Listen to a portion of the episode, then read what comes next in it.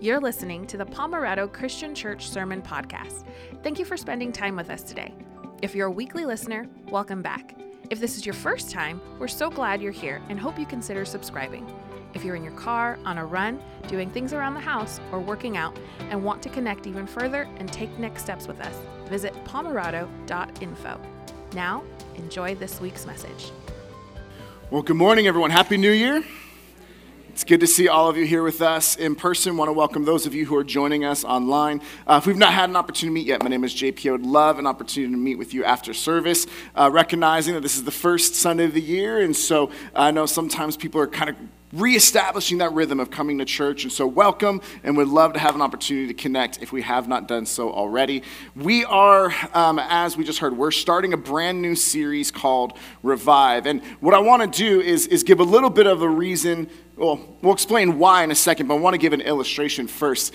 Um, I've been here, uh, coming up in February will be five years, and it took me four and a half years to finally get my office the way that I wanted. Um, and, and so one of those, it's just, I was trying to navigate all the different things and different changes. And so I'm like, do I really need to like decorate my office? But then I'm also like, I don't know how you all are, um, but I'm someone like, the space where I'm at, if that is organized, or at least even if it's just organized to me, right? Because Steph will be like, Where is everything? Well, I know where it is. And so it's like, maybe you have that where it's organized to you, but not to anyone else. But I, I needed to get it situated. And so um, I was able to get some paint in there and hang um, some crosses from different places throughout the world from a collection that um, a, a, professor, when I was at APU, encouraged um, all of us to just you know, he shared a collection he had. I'm like, oh, I want to start something like that. So put those up, started organizing books, and then um, I've shared before in previous times. My wife Stephanie, she's very good with plants, and so I'm like, honey, can you help me um, just kind of bring some plant life into this and make it look good. So we ended up spending a little bit of money on plants. Um, let's go to the first picture here. And there's more, like this isn't all of it, but this was, I sent this picture to her on August 29th because I just put them in there and I thought, I said, honey, doesn't this, how does it look? Like, what do you think? She had purchased the plants at Trader Joe's. We got some of these um, things from um, either uh, Home Depot or some other place, I don't even remember. But um, we ended up getting all this, and so I was so excited. I'm like, I have plants, I have my office, it looks great. Let me show you how the plants are doing this morning when I took the pictures here. Uh, so you can see these um, are not doing. This one is by the by the light, so it just kind of grew sideways. Um, this one, you it's literally dead. Like you can't even see it. Um, and they're the same plants. Like I didn't share. The, and then these ones, you know, there's a little bit there, and then it's um, there's some dead ones there. But this is even better than it was last week because Gail from our church, she was working on doing some of the stuff around here, and so I was like, can you just like help, like just clip the whatever? And so she did. She made this look better than it actually was even just a week ago. So just recognizing that I remember, especially with this one, which don't worry, we'll get a better close up later, um, was saying, it's like, hey, so I'm guessing this one can't be fixed, right? And so it's like, no, no, that one is dead. Like, there is nothing you can do. It is like, uh, what is it, Jacob Marley, like dead as a doornail, right? Like, there is no way to come back from this. And I bring this up because what some of us may be coming into this year and we're coming in and we've still got a lot of light. We've still growing and maybe we could get pruned here or there or we, maybe we could get, see some improvement. Maybe some of us have some things that we're, it's not ideal, but we want to be able to grow still. Maybe some of us are coming into this feeling when it comes to our relationship with God, just absolutely dead. We feel like we don't hear his voice when we pray. We feel like we read his word and it just looks like empty words on a page without any meaning or without any impact. We feel like we cry out to God, and instead of hearing a loving Father's voice, maybe we feel like we just hear silence. Maybe we're coming into this year just feeling wiped out. And yet, friends, I would like to encourage you that this morning that my plant is not going to come back to life. Like, there's no Lazarus, like Jesus raising from the dead at the end of this for this plan. But no matter how far away from God you may have traveled, no matter how distant he seems to you, no matter how much it feels like you're talking to the air and the, you know, the Bible means nothing, no matter how far gone you may think, there is always a chance to have your relationship with God revived. His arm is not too short. His power is not too short lived or, or can't extend far enough. No matter, and, and this is important too, and there's no amount of sin that you've had that can take you beyond his reach.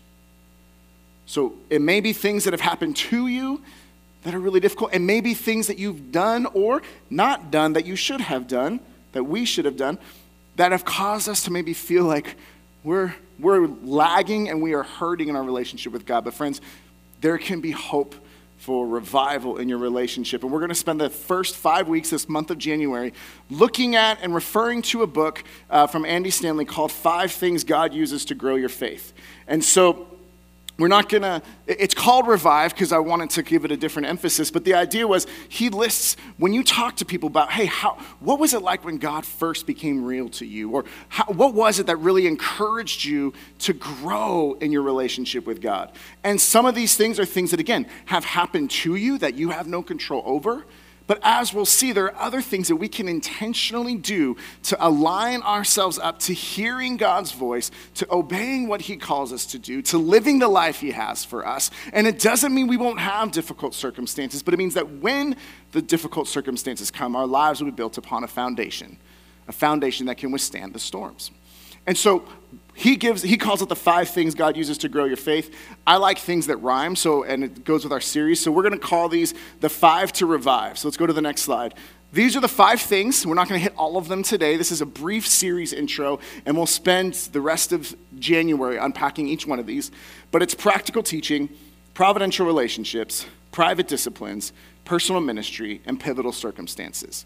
Like I said, some of these things, like practical teaching, you can find and line yourself up into a place where you're learning. Providential relationships, sometimes God just brings people in your life. You don't even plan for it, but you just become open to it, and God might bring people who help you in your walk.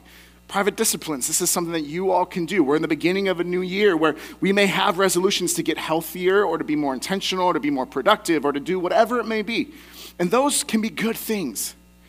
But what would it look like if we use that same level and the same degree of intentionality to pour into our relationship with God?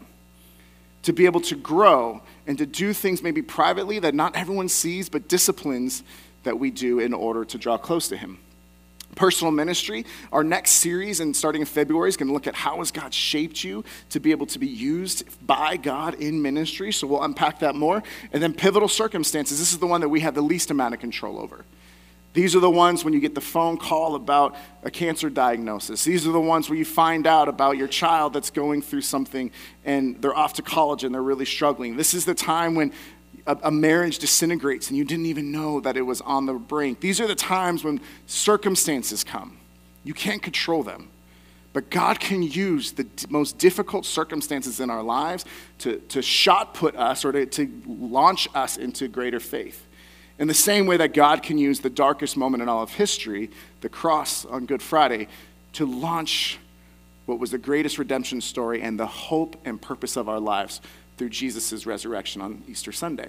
So, we're going to look at these over the next five weeks, but today we're going to start with number one, looking at practical teaching. So, will you join me in a word of prayer as we get ready for what God has for us?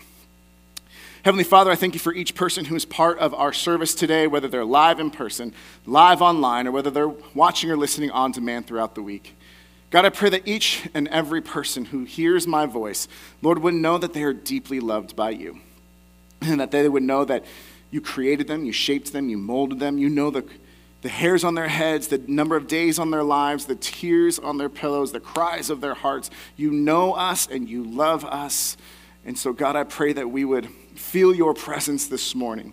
God, I pray that as we dive into your word, that I would decrease, that you would increase, that you would speak in a personal, powerful, impactful way to each and every one of us. And may you be honored and glorified. May you speak to us, and may we respond in a way that pleases you. We love you, Lord. It's in Jesus' name we pray. Amen.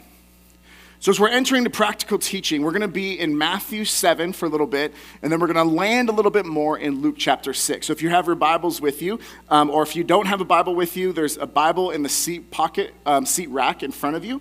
Um, you can follow online. If you're watching online, you can click the Bible tab at the top of your screen. Again, we'll start in Matthew 7, verse 24, but then we're also going to jump and spend most of our time in Luke chapter 6, starting in verse 46. So, as we're getting there, we all know that you can hear something you can learn something, you can, you can have a good idea about something, but unless if we actually take the steps to change our lives in accordance to it, it doesn't end up making a huge difference. And Jesus knew this too. In fact, Andy Stanley in his book says it this way In the New Testament, Jesus and the apostles taught for the purpose of application, of applying what was being said. It was, it was very clear. He would give directives and say, Do this, do that, don't do this, don't do that. It was for application and not just knowledge. Jesus knew that simply knowing truth makes no difference. It's application that brings about change. Maybe we push back against that a little bit. Maybe we think, no, no, no, no, no. We, we, we need to have biblical knowledge. Absolutely, you do. But how many times do you and I know things, but we don't live it out? Maybe it's the thing where we know that getting a good night's sleep is a really healthy choice we should get you know seven to nine hours. But how many of us end up staying too late scrolling on instagram or putting on another show on netflix? Maybe maybe we know that we ought to eat healthy. But then you go anywhere the portions are big the food is delicious and you think what's one more? Maybe we know that we shouldn't get into consumer debt we know that, that the slave is, or excuse me, the borrower is slave to the lender. And so if we owe something to someone because we've borrowed money, then we are in a place where now we are indebted until that debt is paid. Maybe we know that, and yet we still enter into it. Maybe we know how important it is to floss, and none of us do it, right? Some of you do. Um, but the idea of we know that that's healthy for your heart. There are so many things that we know that are good to do, but all the knowledge in the world without applying it does us no good. I have a confession that I hope does not um, cause you to lose respect to me as a pastor. Um, there was a time recently where our girls uh, were asked if they knew all the books of the Bible in a row. And some of you maybe grew up um, in the church and there was a song or different songs where you would learn you know, Genesis, Exodus, Leviticus, Numbers, Deuteronomy, and you would know the whole song. And say, oh, I know all the books of the Old Testament in order, and I know all the books of the New Testament. See, I didn't grow up in that. I didn't learn those. And so I have a good idea, but man, I got some of those minor prophets, I don't know where they go, right? Like, there's a lot of epistles near the end where I have a good idea, but it's sometimes I'm like, is First Thessalonians before or after Second? I'm just kidding. Um, I know it comes before Second Thessalonians, don't worry. So it's acknowledging that I, there's some things I don't know about the Bible like that. But maybe some of you know the songs, but we don't live according to the words. We don't live according to what we're taught and how to apply it. And so, if that did cause you to lose respect for me as a pastor, please just stay with me for the next 20 minutes, all right? So, here's what I want to say. We all, you, me, all of us, we build a foundation upon something in our lives. Maybe it's the foundation of what other people think. Maybe it's the foundation of I need to win or compete or be the best. Maybe it's the foundation of recognizing that money is going to provide us comfort and security. So the more I, I own, the better I feel about my life. Maybe it's about what certain authors think or certain people in your life. Maybe you've had a, a godly parent, or maybe you've had some less than godly parents who've given you um, insight, and you've built our foundation upon something. We all have a foundation upon which we build our lives. Every one of us. So, the first question that we're going to approach in Matthew 7 is just where do we build it? Where is that foundation? What does that look like? And why is that important? So in Matthew chapter 7, this is the end of the Sermon on the Mount. This is Jesus' first sermon, Matthew 5 through 7. And he closes it with this section. He gives the parable of the wise builders. Now, we're going to look at the parallel passage of the wise builders in Luke 6 a little bit more in depth. But the focus for Matthew 7 in this case is the answer of where we build. Luke 6 will show us how we build. So, Matthew 7, where we build, it says this Therefore, anyone who hears these words of mine and puts them into practice is like a wise man who built his house on the rock. He builds it on the rock. The rain came down. It's not on the screen, so stay there for a sec. The rain came down, the streams rose, the winds blew and beat against it, that house, yet it did not fall because it had its foundation on the rock. Verse 26 But everyone who hears these words of mine and does not put them into practice is like a foolish man who built his house on sand. The rain came down, the streams rose, the winds blew and beat against that house, and it fell with a great crash. Friends, many of you know that last week on Christmas Day, that San Diego was the warmest place in the whole country.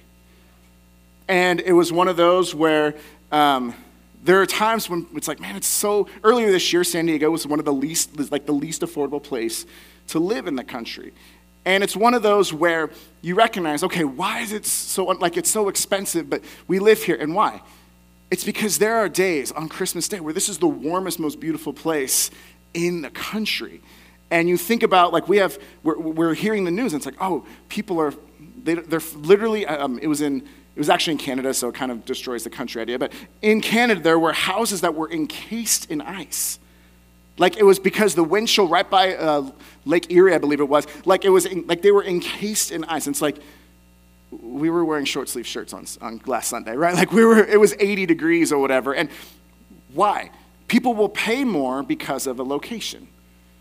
We're willing to have this be a less affordable place to live because, as many people might refer to it, we have the sunshine tax. We live in America's finest city. We love living here.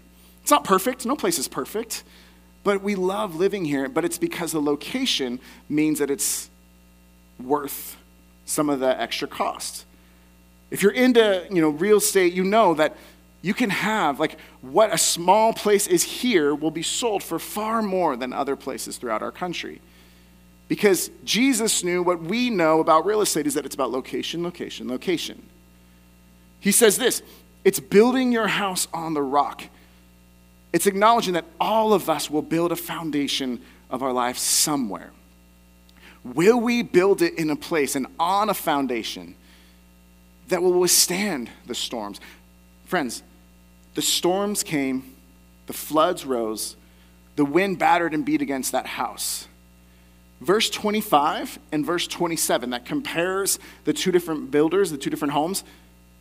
The same pitfalls, the same, same storms, the same struggles, the same trials, the same tribulations hit both builders and both homes. Building your life on Jesus' words does not mean you will be without trouble. It means that He will be with you in the trouble. It does not mean you will not have storms. It means that we follow the Savior who can calm the storms. It's recognizing that bad things will happen this year to you. I don't know what degree that looks like. I don't know. You're like, great, happy new year. I'm out of here. Like, bad things will happen. But our good God remains the same.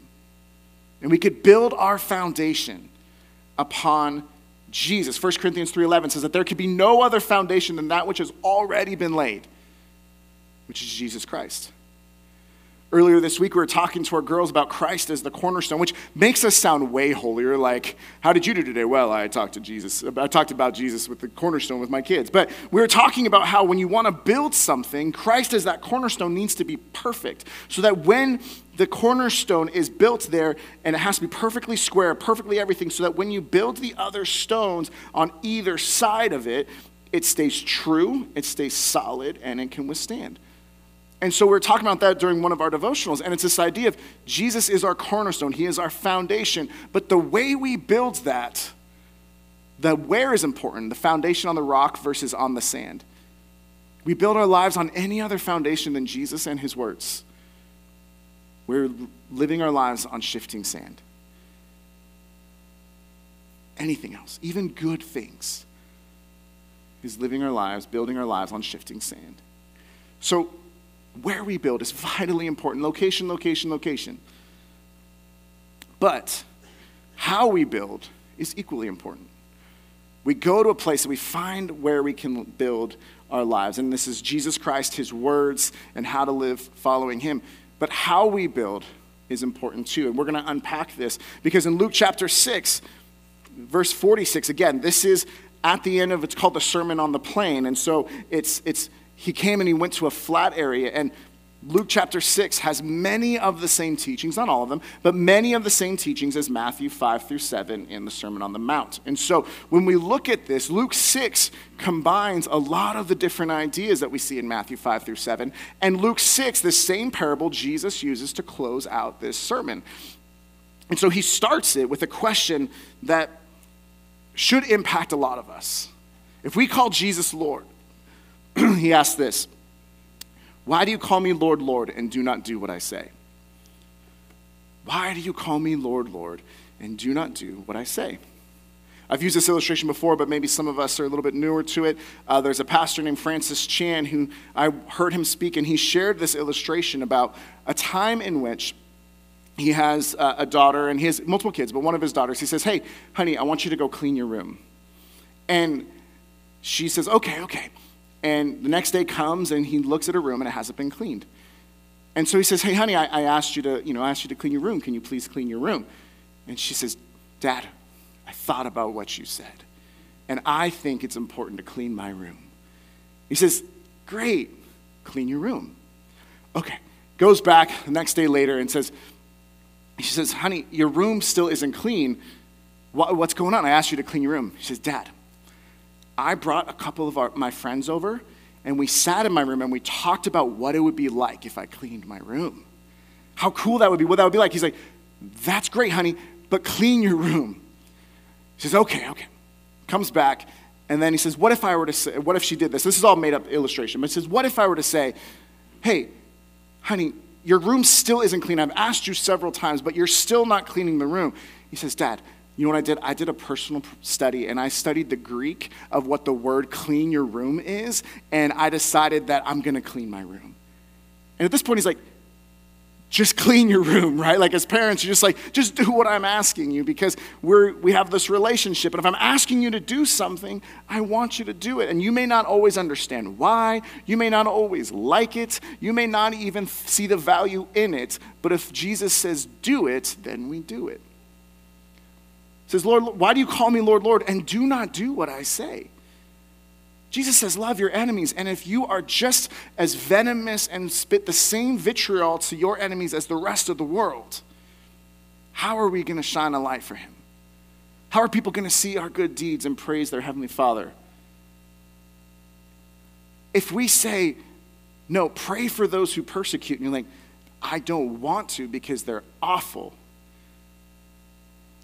then if we won't pray for them privately, and if we don't go on before God on their behalf privately, then how are we going to ever be able to find reconciliation or restoration publicly?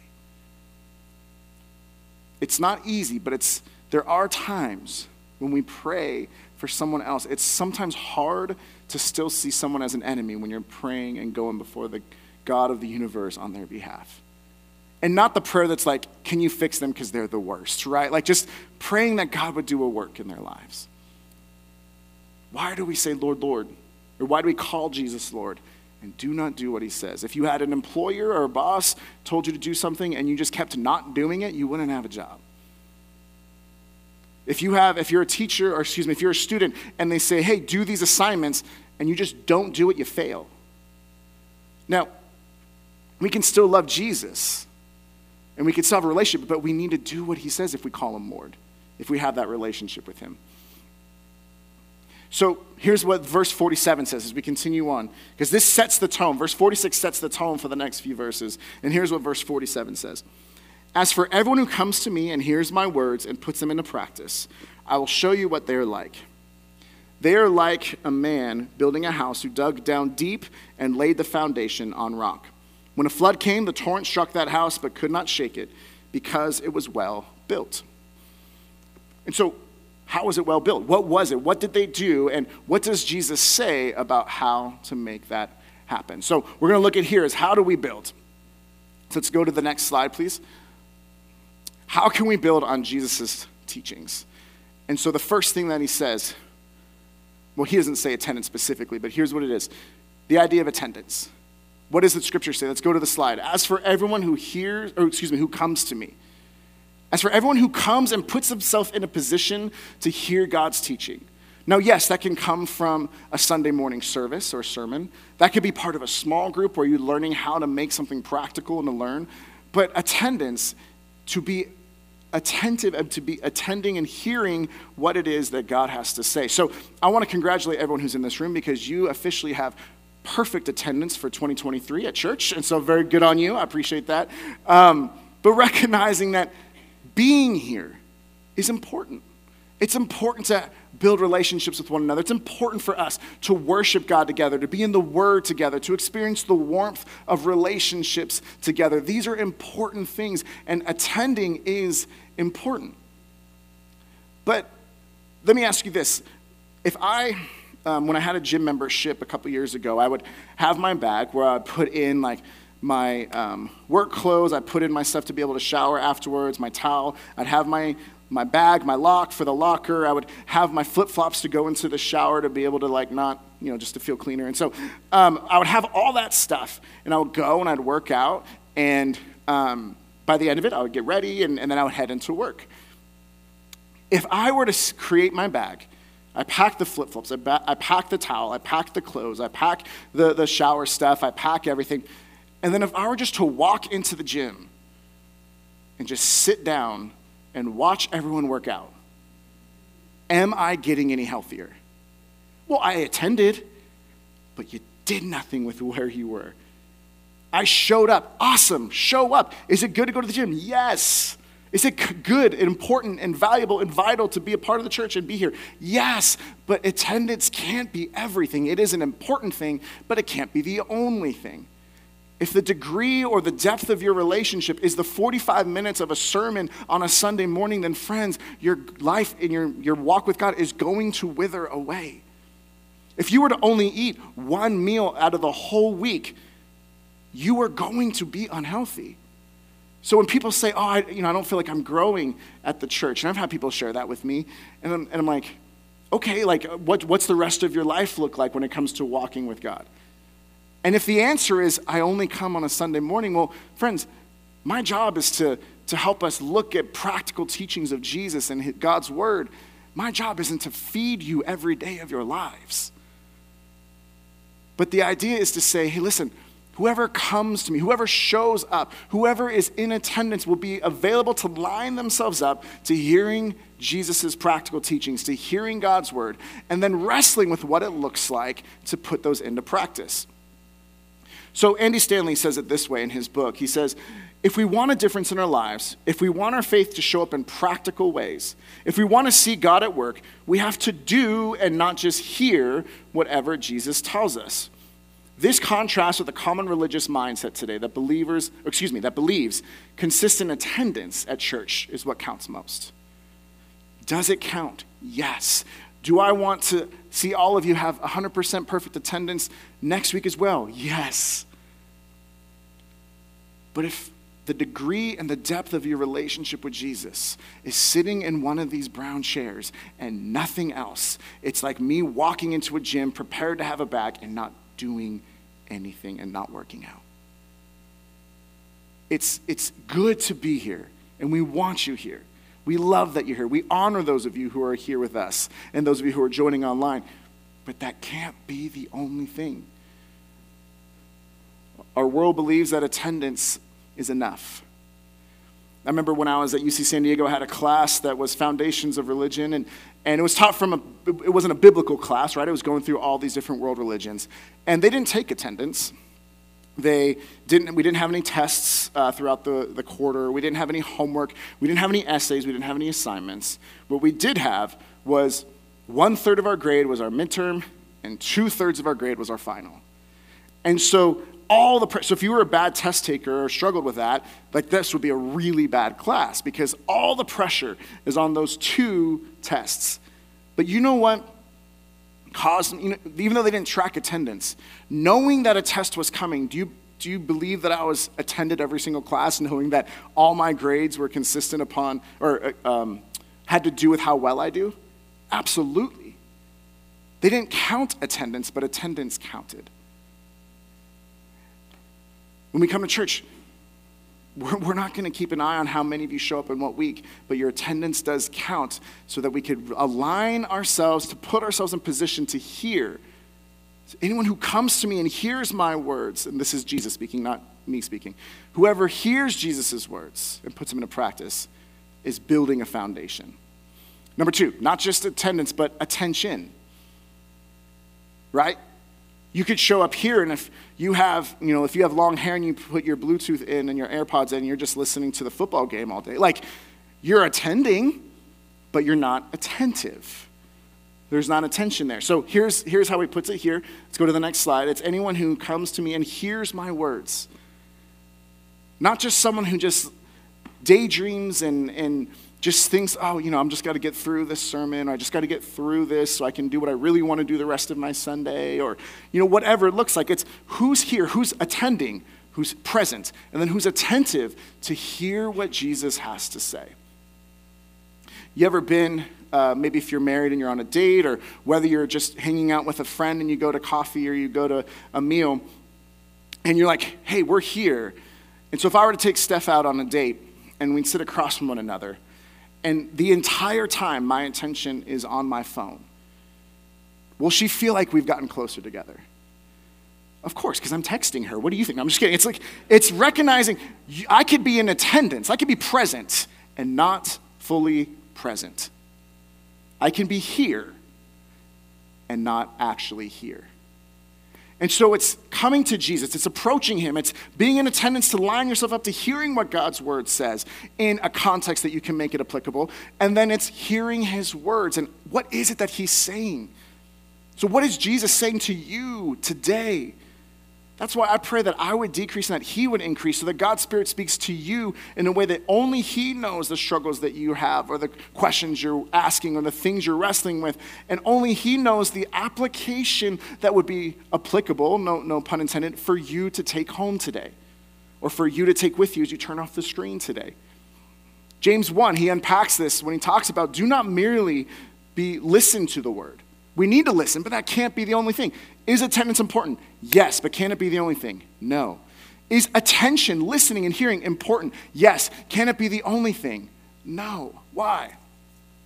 Do not merely listen to the word and so deceive yourselves. Do what it says. Jesus says, Why do you call me Lord, Lord, and not do what I say? Anyone who listens to the word but does not do what it says is like someone who looks at his face in a mirror and after looking at himself, goes away and immediately forgets what he looks like. But whoever looks intently into the perfect law that gives freedom and continues in it, not forgetting what they have heard, but doing it, they will be blessed in what they do.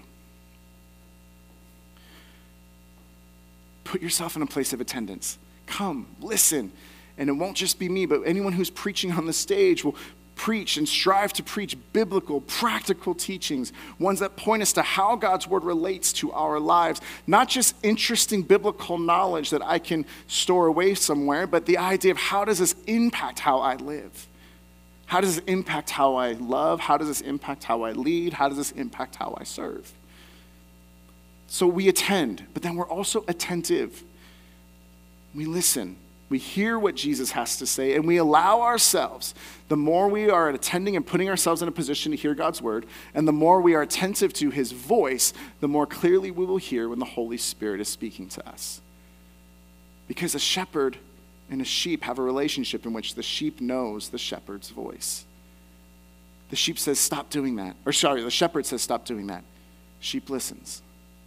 Shepherd says, Hey, I want you to step into this role. The sheep obey. The shepherd says, I want to guide you through a difficult valley. In fact, the valley of the shadow of death, but lo, I will be with you. The sheep follow. So we have attendance, attention, and the last one, and the most important one, and the one that all the quotations we've been using so far point to is application. Attendance, attention, application.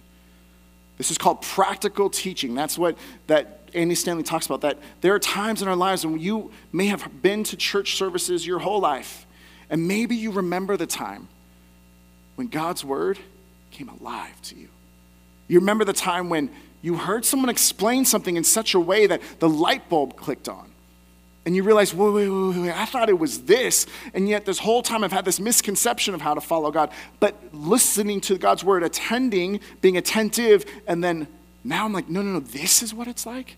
I can't earn my salvation. It doesn't matter how good I am, how many times I do the right thing or anything. I can't earn it. I don't deserve his love, but it's a gift. Well, I respond graciously and gratefully to the generous gift rather than feeling entitled. But God, you owe me because of look at how many times I went to church last year.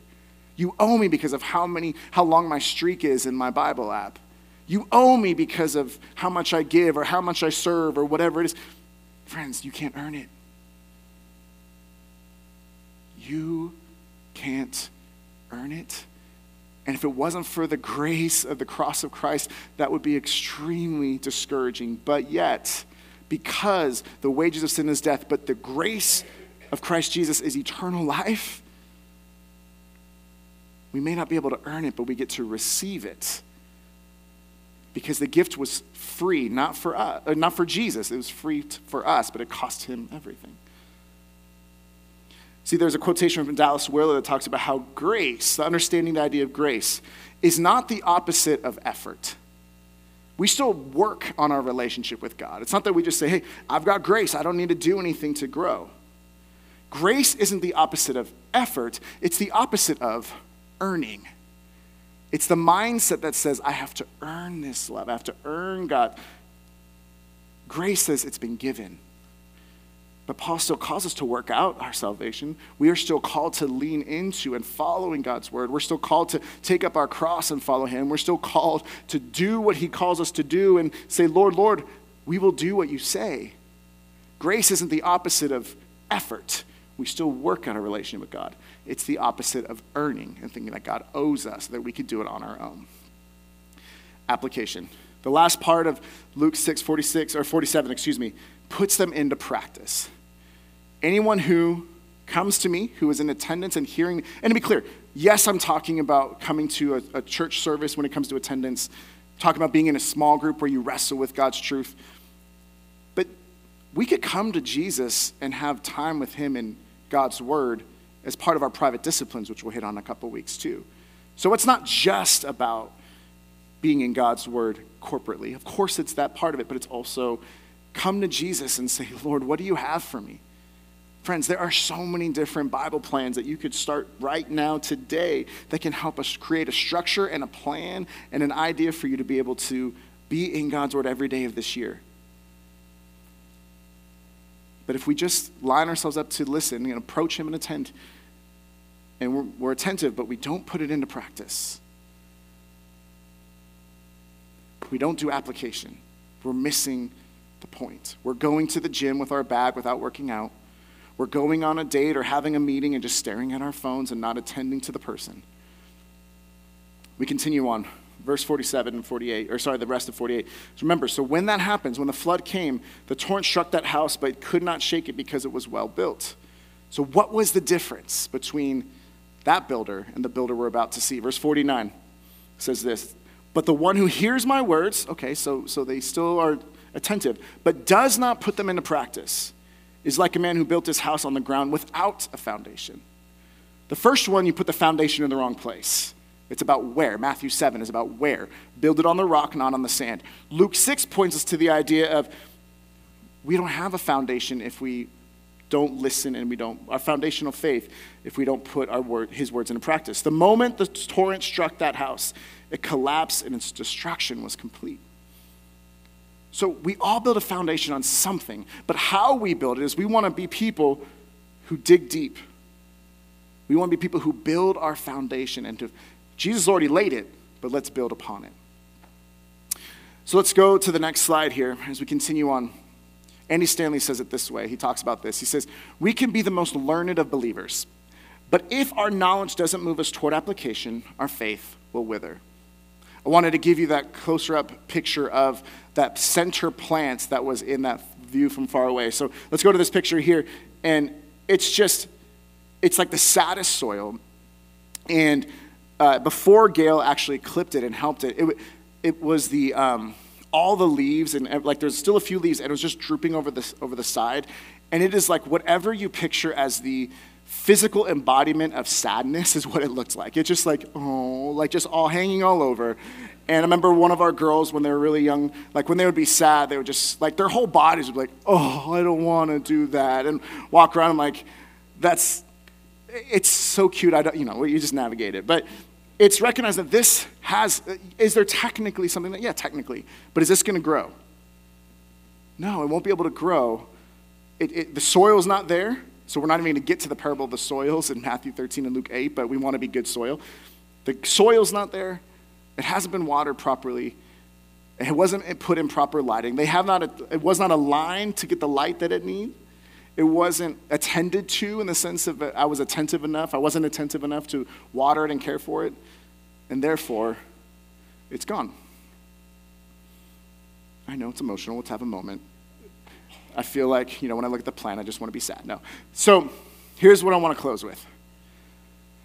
Another Andy Stanley quote says this What makes the difference in our lives is not simply gaining biblical knowledge, but being exposed to teaching that makes the Bible meaningful, practical, and applicable to everyday life, and then responding with action. If, if in our sermons here on Sunday mornings, in our teachings and small, if, if our sermons, our small groups, our teachings are based on, we just want to give you some cool info about God, that can be great. But cool info does not provide the sunlight for a plant to grow. It does not provide the water for it to be nourished, for the soil to be nourished. It's good, and I love it. And that's my problem as a preacher is that I love all this, what I find to be fascinating info, but sometimes I get so excited about it that I don't know how to properly communicate it to you all, or I don't realize this really isn't necessary for this specific sermon. So I love information and I love being able to go on that journey of learning, but I have a week to do it, and you guys have 40 minutes. And so I can't take you on my whole journey that I go on. However, my goal is for us to say, okay, what does the Bible say about something? And how can you apply it to your lives? So I mentioned earlier that Luke chapter 6, it's the Sermon on the Plain, and it lists several different commands that God, that Jesus says to his people. And then he closes that with, you know, why do you call me Lord, Lord, and do not do what I say? So we're going to put on the screen 12 different commands that are in Luke 6. And I just want us to leave, let's leave this for a couple moments if we can. Love your enemies, do good to those who hate you Bless those who curse you. Pray for those who mistreat you. Turn the other cheek. Give to everyone who asks you. Don't demand what's been taken. Do to others as you'd have them do to you. Be merciful. Don't judge. Don't condemn. I put don't condemn twice, so don't condemn me. Um, and then forgive. So I'm going to leave this up for a moment. I can't, I can preach God's word, I can show what God's word says. I can't determine for each and every one of you which one of these needs to be applied in your week this week. You can hear God's word. You can be in attendance and you can be attentive, attentive, excuse me, and pay attention. But only you can apply. So maybe for you, let's we're not going to say, hey, um, you know, uh, let's see, don't judge someone. Let's say, hey, don't judge someone for the rest of your life. Like that's a little overwhelming. But maybe we say, hey, for the next seven days, until we come back together next Sunday, don't judge someone. Don't judge them. Recognize that the degree to which you judge others is the degree to which you will be judged. And that's from the Matthew 7 version of this, Matthew 7 2. So we're going to leave this up for a moment. And you, maybe it's you write it down. Maybe you tell someone who's sitting with you. Maybe you let your spouse know. Maybe you just communicate, but share it with someone so that they can hold you accountable to just be like, hey, have you been judging people recently? Hey, are you condemning people um, twice, apparently? or are you, are you just not merciful to people? Do you have someone that's mistreating you and you're like, I just don't pray for them? I curse them, I don't bless them. Take one of these. And for the next seven days, commit to just doing that one. I'm not asking for the world, I'm asking for a step. Let's do one of those, and you can decide which one that is. Because here's what we look at here as we close. What really affects, Andy Stanley, closing quotation here, what really affects our lives is not acquiring biblical knowledge. It's not knowing that Jesus said, don't condemn, or don't judge, or be merciful, or give to those who ask. It's not knowing that. It's not acquiring biblical knowledge, but obedience to biblical truth. When I became a pastor, um, or when I became a Christian, it was September 20th, 2003, and then a couple months later, I went and I was listening to Pastor Miles McPherson preach at The Rock because I was at UC San Diego. And I remember that I, when I was hearing him preach, the Bible just started coming alive to me. We are going through like Genesis and um, just hearing these lessons and realizing it was coming alive. And then hearing um, in November, the second Sunday of November, just hearing the Lord's voice as clear as I've ever heard it, saying, I want you to do that, to be a senior pastor, to preach. And it took me 14 years to get to that point. But practical biblical teaching changed my life. And practical biblical teaching is now my honor to be part of my calling. Practical biblical teaching can change your life. To be in a place where you can hear biblical, practical lessons out of God's word and how to apply it. But, friends, the old saying goes that you can lead a horse to water, you can't force it to drink. I can't force you to apply any of these things. That's up to you. But what we will do is that we will be a church, and I will continue to work as a resolution this year to come up with a practical step whenever we come together of how you can take this lesson or this sermon or this passage and apply it to your lives. Because what's most important for our growth, one of the five things that God uses to revive us, to grow our faith, is not more acquiring a biblical knowledge, but obedience to biblical truth. Let's pray. Heavenly Father, I thank you for each person who's part of our service this morning. I thank you for, um, Lord, the fact that, again, you love each and every one of us.